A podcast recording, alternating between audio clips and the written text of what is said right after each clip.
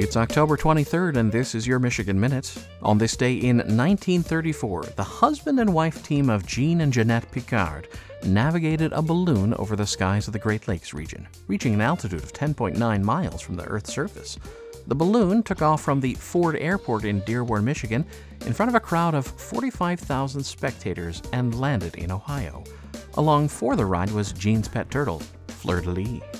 And in 2001, the U.S. unanimously confirmed Michigan's first U.S. attorney who happened to be a woman, Margaret Chiara.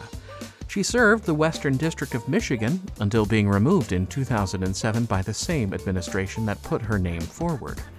As Chiara commented at the time, to say it was about politics may not be pleasant, but at least it is truthful. And that is your Michigan Minute.